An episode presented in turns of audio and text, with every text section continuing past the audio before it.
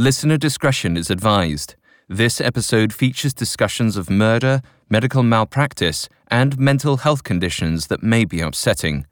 We advise extreme caution for listeners under 13.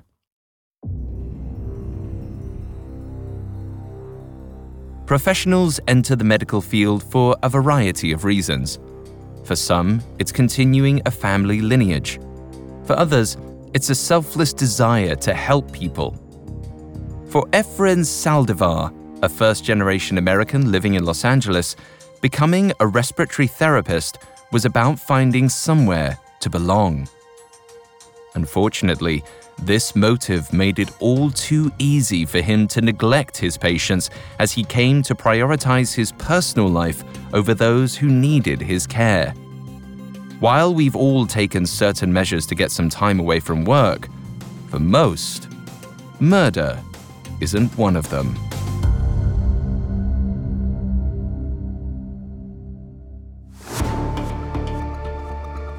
This is Medical Murders, a Spotify original from Parcast. For decades, thousands of medical students have taken the Hippocratic Oath. It boils down to do no harm. But a closer look reveals a phrase much more interesting I must not play at God. However, some doctors break that oath, choosing to play God with their patients, deciding who lives and who dies. Each week on Medical Murders, we'll investigate those who decided to kill. We'll explore the specifics of how they operate not just on their patients, but within their own minds, examining the psychology and neurology behind heartless medical killers. I'm Alastair Murden, and I'm joined by Dr. David Kipper, MD. Hello, everyone. I'm Dr. Kipper, and I'm delighted to assist Alastair by providing some medical insight into our first installment of the case of Efren Saldivar, a first generation American who became a respiratory therapist to help people breathe, but whose mission somehow got turned upside down by instead helping them to stop breathing. You can find episodes of Medical Murders and all other Spotify originals from Parcast for free on Spotify. Just open the app and type Medical Murders in the search bar. This episode, we're exploring the crimes of Efren Saldivar, a respiratory therapist who injected terminally ill patients with drugs that made them stop breathing. His exact death toll is unknown, but he claimed to have killed somewhere from 40 to 100 patients in Glendale, California throughout the 1990s. Something to note many details of this story are based on a reported 2001 confession provided by Efren, which came three years after he recanted an initial confession. All this and more coming up. Stay with us. This episode is brought to you by Anytime Fitness.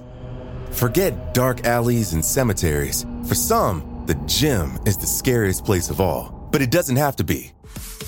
With a personalized plan and expert coaching, Anytime Fitness can help make the gym less frightening. Get more for your gym membership than machines. Get personalized support anytime, anywhere.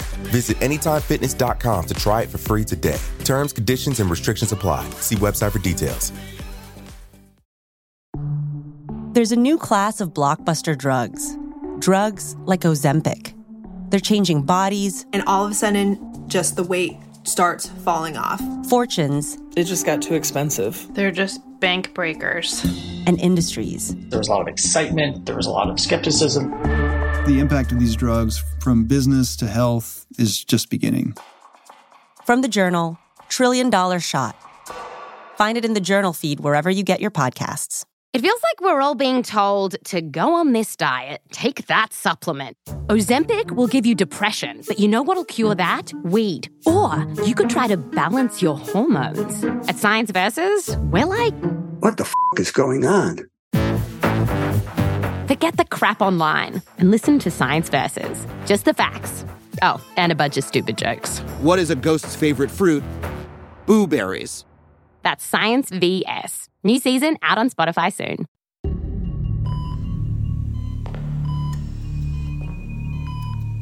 In late December 1996, 27 year old Efren Saldivar walked down the hallway of Glendale Adventist Medical Center in Glendale, California. The critical care unit was mostly quiet that evening, save the beep of countless heart monitors. It seemed everyone was settled. But beneath the eerie calm of the night shift, Efren was buzzing inside. He looked left and right, checking to make sure no one was around, then slipped into a patient room where 75 year old Salbi Asatrian laid asleep. Three days earlier, the woman had been admitted for acute respiratory failure. Now, she was hooked up to a series of monitors and she was able to breathe without the assistance of a ventilator. Efren didn't waste time to check her vitals or evaluate her recent charts. Instead, he injected her IV line with a substance called Pavulon.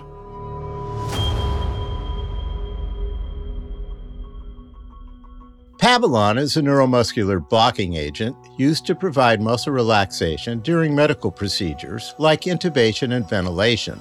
It's normally used alongside general anesthesia, and its side effects include increased heart rate, heightened blood pressure, and respiratory depression. This change in breathing happens because the drug disrupts motor neurons that enable skeletal muscles to contract, like the diaphragm, the primary muscle that facilitates respiration.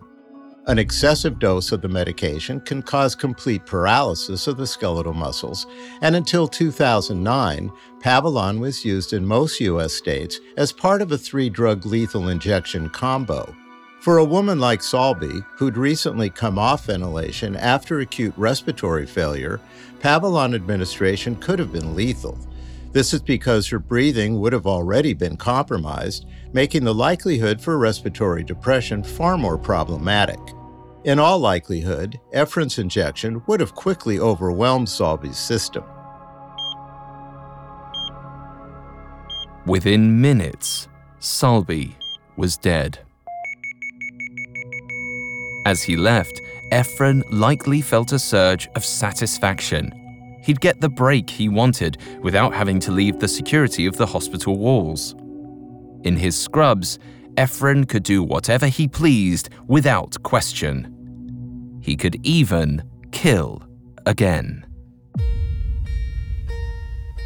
The child of Mexican immigrants, Efren Saldivar had always sought a sense of belonging. Though his brother Eddie may have served as a built in friend for Efren, he didn't have much luck finding other playmates. Generally awkward, Efren was often the butt of jokes. As he got older, he didn't have much luck with girls either.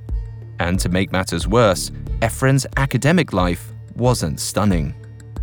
Efren seemed to struggle in school, which created a growing apathy towards his studies. Over time, he resigned himself to poor performance in all of his classes, figuring he'd eventually work in a factory or join the military. He liked that in those jobs, he'd be able to work independently and follow precise directions. But at 17, as Efren's classmates prepared to cross the stage for graduation, the assurance Efren typically tempered himself with did little to console him. He lied to his few friends that he wouldn't be walking across the stage since he had a work shift at the grocery store during the ceremony. In reality, Efren wasn't qualified to don the cap and gown. He'd failed English.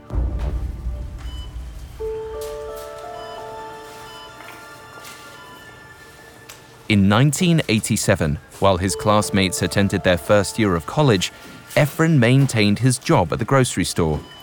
That was until one day his friend met up with him, dressed in medical garb. Efren took one look at the uniform and decided that he wanted one of his own. It's unclear why the clothing left such an impression on Efren, but it may have represented a sense of community and purpose which Efren was lacking. In the days that followed, Efren developed a plan. While pursuing a PhD didn't seem like the best avenue for him, he felt it was within his capacity to become a respiratory therapist. Today, it usually takes a year or two to become a respiratory therapist, after completing an associate's program and meeting other testing requirements for licensure. However, this process can take up to four years if someone chooses to pursue a bachelor's or master's degree in respiratory therapy. Their training involves a study of several disciplines like anatomy and physiology, microbiology, chemistry, and pharmacology. They learn therapeutic and diagnostic approaches, in addition to advanced, critical, and specialized respiratory care procedures. Their education also affords them clinical exposure, where they're able to apply their knowledge and get hands on experience working with patients. It's possible that Efren thought becoming a respiratory therapist would be easier than getting a more advanced medical degree. This route would have allowed him to start working as a healthcare professional sooner, as opposed to the lengthy educational path required for doctors. Despite the shorter road, the training and material involved are rigorous. But Efren didn't seem to think the training would be challenging. Determined to secure his new career and earn the right to wear scrubs, 18 year old Efren completed a high school equivalency certificate in May 1988. Immediately after, he enrolled in the nearby College of Medical and Dental Careers, where he took classes while still living with his parents and his brother. By February 1989, 19 year old Efren had completed his required 1,200 hours of training and received a certification from the state of California to work as a respiratory care therapist. That same year, Efren began his job at Glendale Adventist Medical Center, taking care of critical patients all over the hospital. He couldn't be more thrilled. The work paid twice what his grocery store job did, and he had his own stethoscope. And as a specialist, his role and importance in the hospital were clearly defined. He knew exactly where he belonged. Efren took to his daily duties with pride, administering relevant medication, checking patients' blood oxygen levels, and helping to insert breathing tubes. He managed ventilators and talked to fragile patients while they came out of anesthesia. These tasks were easy enough, but Efren also quickly grew accustomed to witnessing two or three deaths a night. At Glendale Adventist, a large portion of the patient population was elderly people with breathing problems. Some weren't expected to survive long. Despite the job's morbid nature, Efren seemed to find relative contentment at first. He worked the night shift and spent much of his time performing ultra specific duties in solitude, just like he'd wanted back in high school.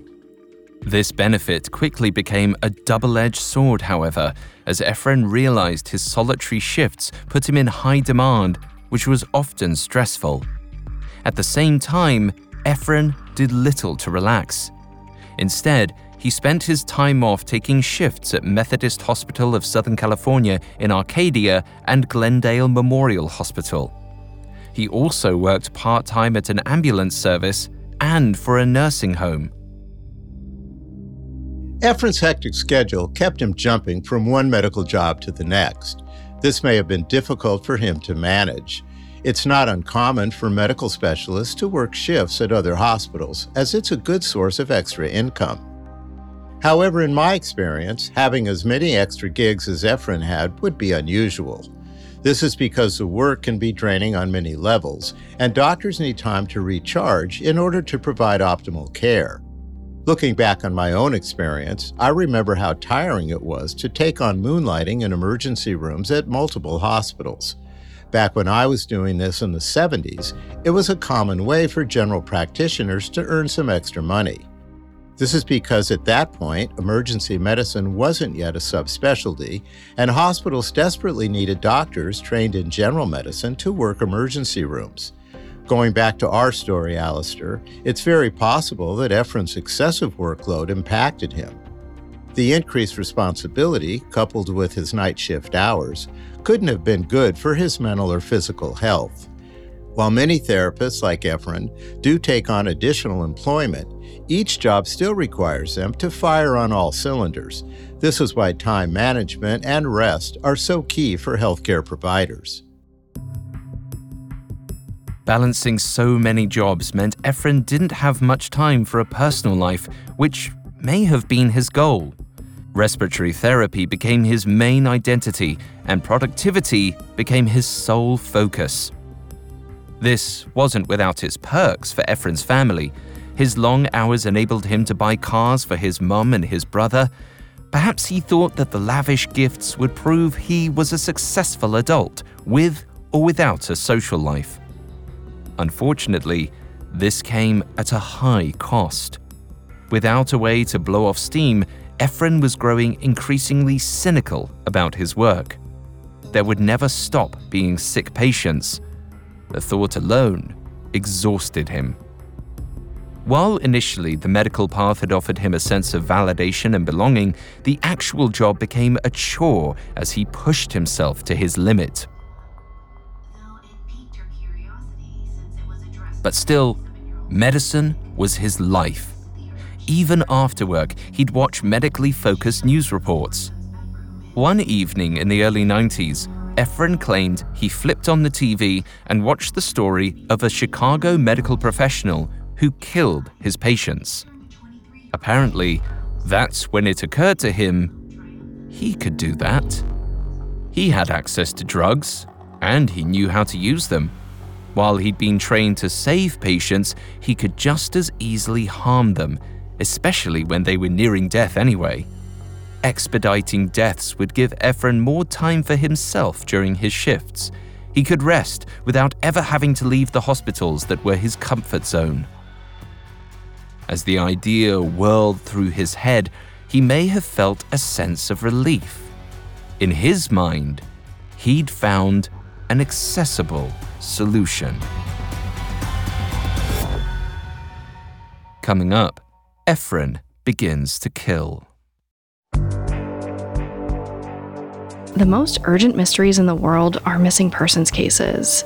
The stakes are too high not to pursue every plausible possibility, and some implausible ones too. I'm Sarah Turney, host of the new podcast Disappearances. In 2020, after spending years searching for the truth, I use social media to help bring justice to my sister Alyssa's nearly two decades long disappearance. Now, every Thursday on Spotify, I'm exploring the many reasons people disappear and the impact their absences can have on those left behind. From child abductions and mystifying murders to those who took drastic measures to start over. Each episode of Disappearances journeys through a different high profile missing persons case, ripped from the headlines and ripe for explanation. Because no one just vanishes into thin air. The answers are out there, waiting to be found. Follow the Spotify original from Parcast Disappearances. Hear a new episode every Thursday, free and only on Spotify. This episode is brought to you by Anytime Fitness. Forget dark alleys and cemeteries. For some, the gym is the scariest place of all, but it doesn't have to be. With a personalized plan and expert coaching, Anytime Fitness can help make the gym less frightening. Get more for your gym membership than machines. Get personalized support anytime, anywhere. Visit AnytimeFitness.com to try it for free today. Terms, conditions, and restrictions apply. See website for details. Now, back to the story. In 1992, 22 year old respiratory therapist Efren Saldivar felt overworked by his multiple jobs providing care to elderly patients. However, rather than reducing his hours or quitting, Efren devised a devious plot to make working around the clock easier. Like a medical murderer he'd seen in a television program, Efren was going to kill. Though little is known about the circumstances surrounding his first attacks, we have a general idea of what happened. According to a reported confession given by Efren, one busy evening at Glendale Adventist Medical Center, he walked into a patient's room with a vial of the drug Pavulon. He allegedly injected and killed the patient. This moment likely came to shape Efren's modus operandi at the hospital kill patients when there were too many to assist or when they had untenable needs. It's strongly suspected that Efren administered more murderous injections over the years, though there's no exact record of who his victims were. Until 1996. On December 30th, 1996, 27 year old Efren claimed the life of Salbi Asatrian, an elderly woman who had already been struggling to breathe. It was all too easy for him to stick the Pavulon in Salbi's IV line at 4 in the morning when no one else was around to object. Perhaps his success claiming Salbi's life emboldened Efren.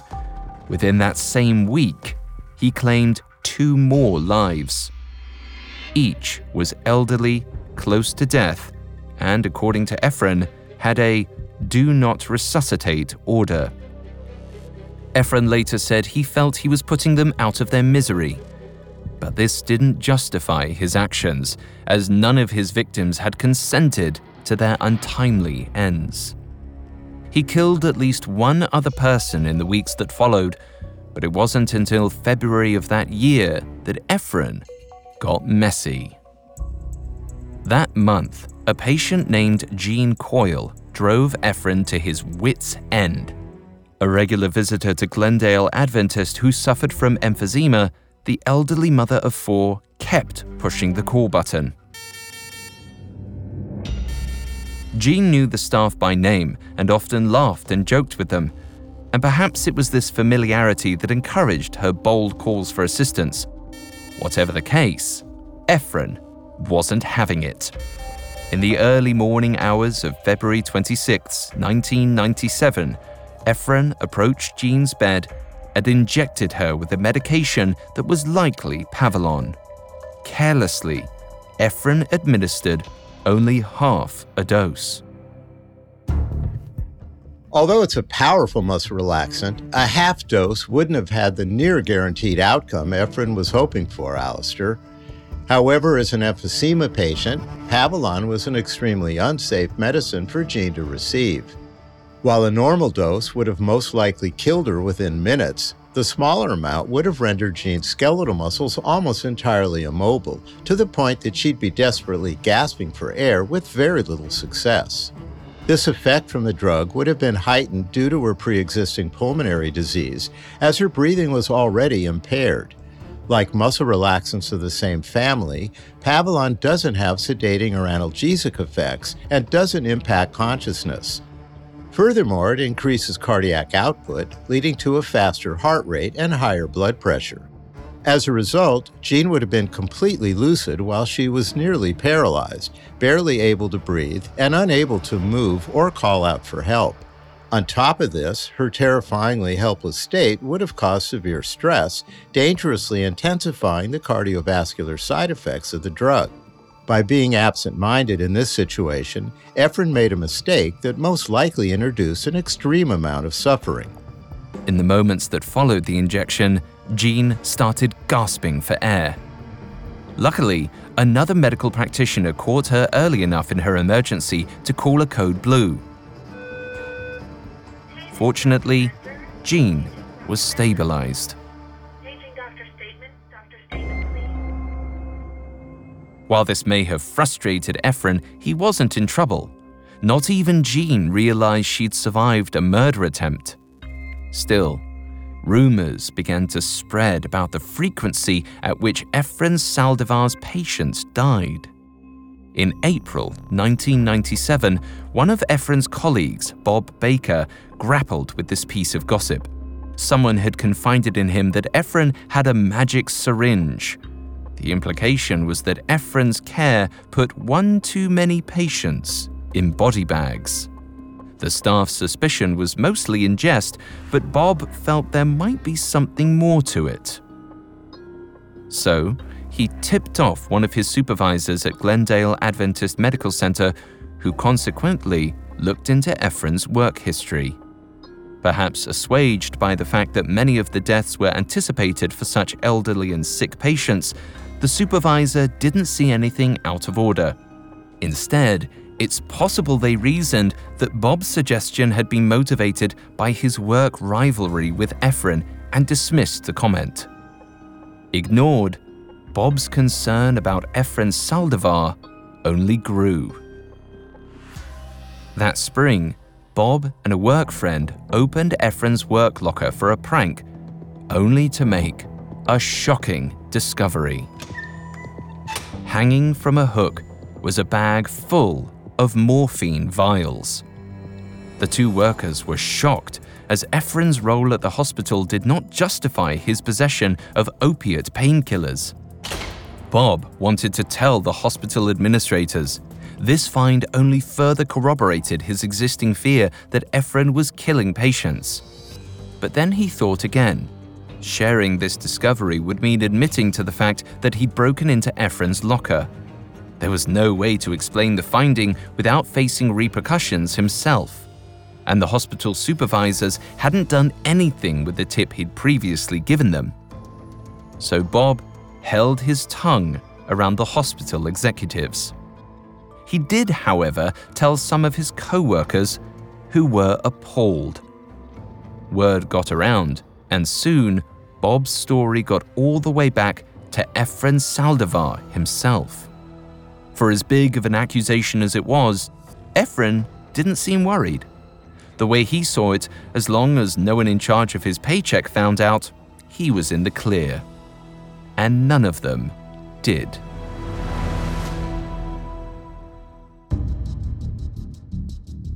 Off the hook, Efren continued his attacks. With his increased downtime, Efren found a new identity within the hospital boyfriend. At some point in 1997, he began a secret romance with his co worker, Ursula Anderson. As night shift workers, it was all too easy for the two of them to slip away undetected. Having night shifts at the hospital is unique. It's quieter for the most part, there's less supervision, and in my opinion, it always feels inherently odd to be working while most people you know are sleeping. Because of this atmosphere, it is potentially easier to get away with the kind of irresponsible behavior Efren and Ursula were engaging in. However, this sort of conduct is not rampant or hugely problematic at most hospitals, as the majority of healthcare professionals understand the associated risks to patient safety, the threat it poses to their own job security, and to be frank, that it's just stupid. Working in medicine requires a lot of time and personal sacrifice, and most practitioners value and respect the investment they've made. To be clear, despite the hospital's slower pace at night, Patient needs are still vast and the shifts can be arduous. Despite the time or activity level, hospitals represent life and death, so there's never room for recklessness. Efren didn't seem to care how reckless he was. Through the summer of 1997, his relationship with Ursula became his main priority while at work, perhaps because it fed into the sense of belonging he'd always been after. However, one night in 1997, Ursula reportedly walked into a hospital room and saw Efren at the patient's bedside with a loaded syringe. She supposedly yelled Efren's name in alarm, but didn't intervene further. Ultimately, she was unsure about what happened to the patient. It seems they continued seeing each other without ever bringing up the incident again. And maybe because of this, Efren had no fear of the consequences of his actions. Any sense of wrongdoing wholly eluded him. But Efren's careless ways were about to bring a storm he never anticipated. At some point, Ursula told her friend Grant that someone at the hospital may be killing patients. When Grant pushed for more info, Ursula clammed up and changed the subject, like she knew she'd said too much. But the information stuck with Grant. On February 16, 1998, Grant called the Glendale Adventist Medical Center and spoke to a hospital executive. He said a lady friend had told him there was a respiratory therapist at Adventist who had, quote, helped a patient die fast. Grant didn't know the person's name, but when the administrator read him a list of respiratory therapists, he said that the name Efren Saldivar sounded most familiar. After the rumor with the magic syringe and the comment from Efren's colleague Bob Baker, the hospital administration couldn't wave this tip away. They called the police. To get Efren away from patients, the hospital administration lied to him, saying they were changing the schedule. Efren would be off work for several days. The news came as a surprise to Efren, who finally worried that the rumor about his magic syringe had reached authorities. Sure enough, 28 year old Efren got a call from the police on March 11, 1998. He agreed to go into the station for questioning. That day, Efren Saldivar confessed to a detective that during the nine years he'd worked at Glendale Adventist, he had killed over 40 patients. Efren blamed the murders on his own compassion. He hated to see suffering. In the interview, he emphasized that his victims were going to die anyway. They were mercy killings. It was euthanasia. Efren's logic that he was justified in killing patients on their deathbeds was delusional and just plain wrong. Medically assisted suicide is a viable option in certain parts of the country, with Oregon being the first state to establish and pass the 1994 Death with Dignity Act. If this is the path a patient wants to take, there's certain legal and ethical requirements to adhere to. As far as the first prerequisite, someone needs a diagnosis of six months or less to live and sanctioned by an oncologist. They then need to undergo an in depth interview with a physician who's willing to participate and guide them through the process, followed by a second one month later to confirm their decision. The proceedings also involve piles of paperwork, along with meticulous documentation and health records supplied by the patient's attending physician. I've personally never seen a patient make a miraculous recovery after a terminal diagnosis, but it does happen. I have, on the other hand, assisted patients with end of life treatment, and it's about as difficult, sad, and upsetting as it sounds. It's really remarkable to think that Efren equated his being judge, jury, and executioner to compassion. Just because a patient is expected to die, it doesn't give anyone the right to speed the process along. The detective knew that all too well. And after two hours of listening to Efren Saldivar play down the malicious nature of his crimes, he had all the information he needed. Efren hadn't named his victims, but he had confessed to multiple murders. At 11:25 p.m. on March 11, 1998, 28-year-old Efren Saldivar was placed under arrest. For two days, authorities held Efren in jail while detectives tried to figure out how to approach the investigation with no names and no evidence beyond Efren's confession. Without any corroborating evidence, it wasn't legal for them to keep him in jail. And on March 13, 1998, they had to let Efren go free. Two weeks later, Efren made the process even more complicated when he retracted his full confession during a television interview. He told the media that he had made everything up, hoping to be put to death due to his suicidal tendencies and depression. It was a case unlike anything the detectives had seen before. But Efren's recantation wouldn't stop them from seeking justice. Coming up, investigators turn to science to uncover evidence. Now, back to the story.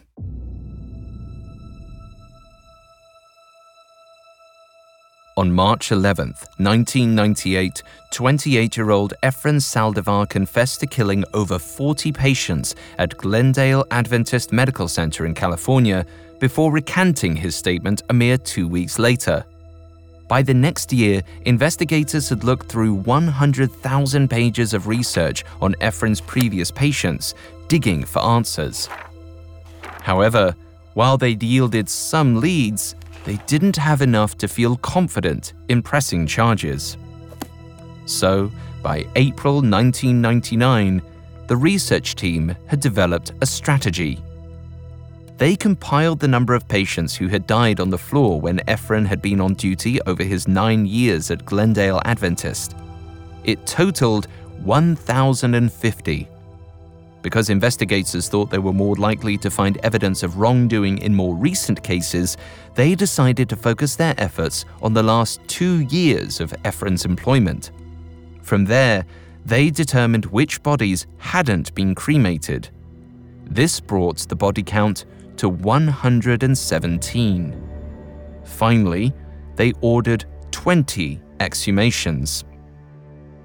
Once pulled from the ground, a medical examiner ran tests on the human tissue.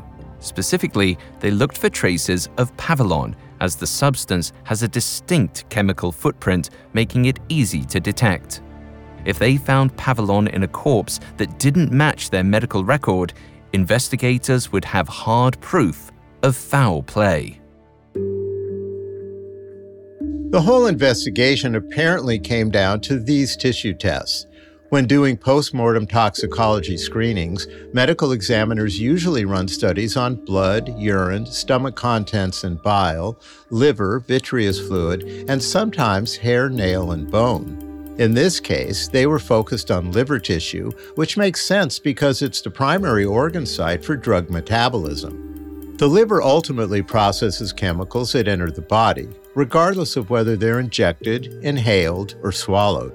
Liver enzymes break down drugs into metabolites or their metabolic byproducts. When someone dies from taking a medication, for example, the drug's metabolites continue to linger in their liver's tissue. This is because death has caused the liver and other bodily functions to shut down, so the long acting residual chemicals remain in the organ's tissues.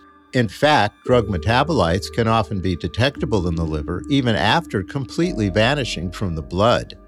With the collected tissue samples, medical examiners here were able to perform targeted tests to detect the distinct presence of Pavulon. Acquiring this kind of evidence on a single corpse could have been tedious, but simple enough given that they were testing for a specific substance. However, gathering samples from 20 different bodies naturally made this quite a big job. But the task did turn out to be a fruitful one. Of the 20 bodies, six showed Pavulon in the testing. These six victims should not have had Pavulon in the amounts that it was found in their systems. After months of searching, the investigators finally had firm evidence. Meanwhile, Efren Saldivar lacked any concept of how in depth the quest to prove his guilt had become.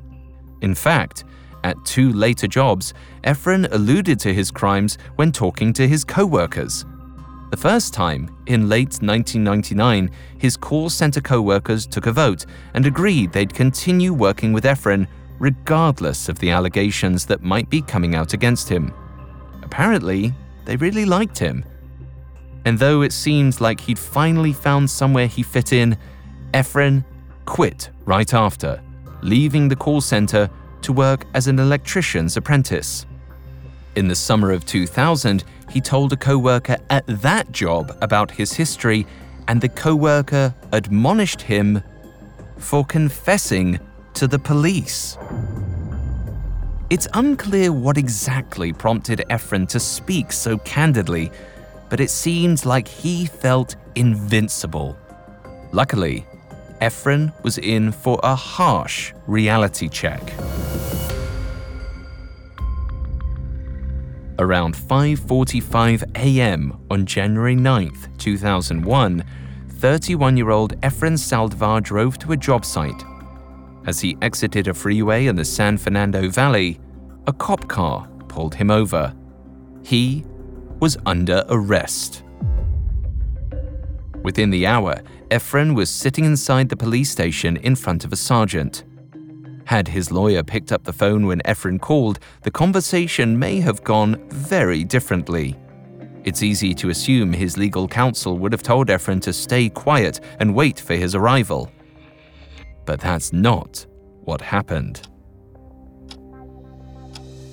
As he had before, Efren Saldivar confessed to his murders at length. In this confession, Efren managed to make himself seem less trustworthy while offering an even more callous excuse for his wrongdoings. Efren claimed he killed because he was overworked. When he needed a break, he would look at a list of patients and decide who to kill. Never mind the fact that Efren himself had chosen to take multiple jobs. One aspect did line up with his earlier confession. He was unable to confirm how many victims he'd claimed, saying it could have been 40 or over 100. While this may have been a tactic to conceal his crimes, it could also point to a degree of negligence in his patient care. In my experience, doctors remember extremes in their working lives. These could be interesting or positive things, including anomalous illnesses or conditions, amazing patient turnarounds, or participating in saving someone's life. Unfortunately, the negatives also tend to stick, so most doctors remember all patients who die under their care. For a medical professional, there's something very provocative when one of your patients dies, for a host of reasons. Not only are you often mourning alongside the family, but you may naturally start to question yourself on a professional level. It tends to be a real roller coaster of emotions, and time is often the only remedy. No matter the circumstances or the nature of the specific doctor patient relationship, a patient's death always has some impact on any care provider. Ultimately, it seemed that Efren didn't experience that same hardship. The prosecutors were stunned at his nonchalance. With nothing else to say, they filed out of the interrogation room. By the next day, January 10, 2001, they had filed six murder charges against him with a special circumstance of poisoning. This modus operandi made it more likely that Efren would face the death penalty. From January 2001 to March 2002, Efren was held in police custody. During that time, Efren agreed to a plea deal to avoid the death penalty. On March 12, 2002, four years after he initially confessed, 32 year old Efren Saldivar stood in the courtroom wearing a maroon sweater and glasses. He lacked any visible sense of guilt, though he pleaded guilty to six counts of murder and one count of attempted murder. A month later, on April 17th, Efren Saldivar was sentenced to seven consecutive life sentences without the possibility of parole. One of his surviving victims, Jean Coyle, spoke at the sentencing, breathing through a tracheotomy tube. She was still suffering from the conditions that had brought her to Glendale Adventist, and they may have been made worse after Efren's attack on her life. Jean said, without hesitation, she thought Efren deserved to die. Afterward, the judge called the case a very human tragedy and insisted that nothing more needed to be said. Efren Saldivar is now incarcerated at the California Substance Abuse Treatment Facility and State Prison in Corcoran, California. It's expected he will never be released. Efren Saldivar's story is a cautionary tale about the evils of selfishness. For people interested in a career in medicine, the drive to become a doctor should take a back seat to actually accepting the responsibilities and ethics involved in being a doctor. Although most people with self serving motivations are filtered out due to the demands and pressures of the training, some people slip through the cracks, as we've seen with Efren. It's truly unbelievable to think that a medical practitioner would kill just to lighten a self imposed work schedule. It's equally crazy to imagine that one could have the audacity to consider cold blooded murder as an act of compassion. As we already know, the system isn't perfect if people like this can gain legitimate entry to healthcare employment. Efren Saldivar's struggle to belong and to present well to others caused him to become a respiratory therapist for all the wrong reasons. In the end, though, his patients were the ones who truly suffered. Because of the nature of his crimes, it is impossible to prove just how many patients Efren Saldivar killed. The number of deaths he confessed to varied widely, ranging from 40 to over 100. His penchant for lying and recanting also muddled the victim count. But we do know this was a man who, ironically, neglected those around him while seeking belonging. Unable to create a life outside the hospital, he turned to evil, perhaps harming defenseless patients because he was too cowardly to face social discomfort. But in the end, Efren Saldivar's crimes only further ostracized him from a world that sealed his destiny as a loner from the very start.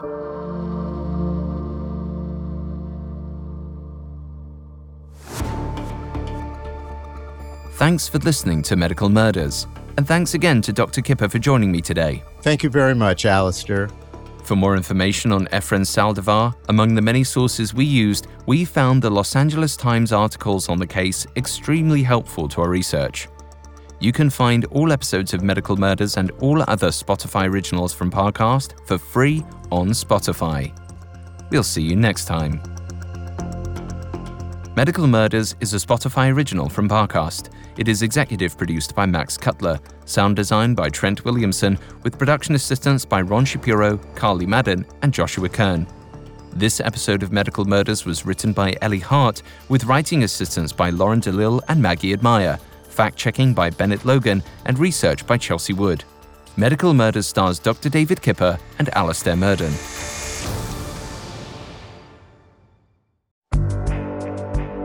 I'm Sarah Turney, host of the new Spotify original from Parcast, Disappearances. Every Thursday, join me for an exploration into history's most gripping missing persons cases. Following timelines, analyzing clues, and piecing together as many answers as possible to find the truth. From prison breaks and child abductions to second chances and even murder. We'll journey through the many reasons people disappear Follow my new podcast, Disappearances, free and only on Spotify.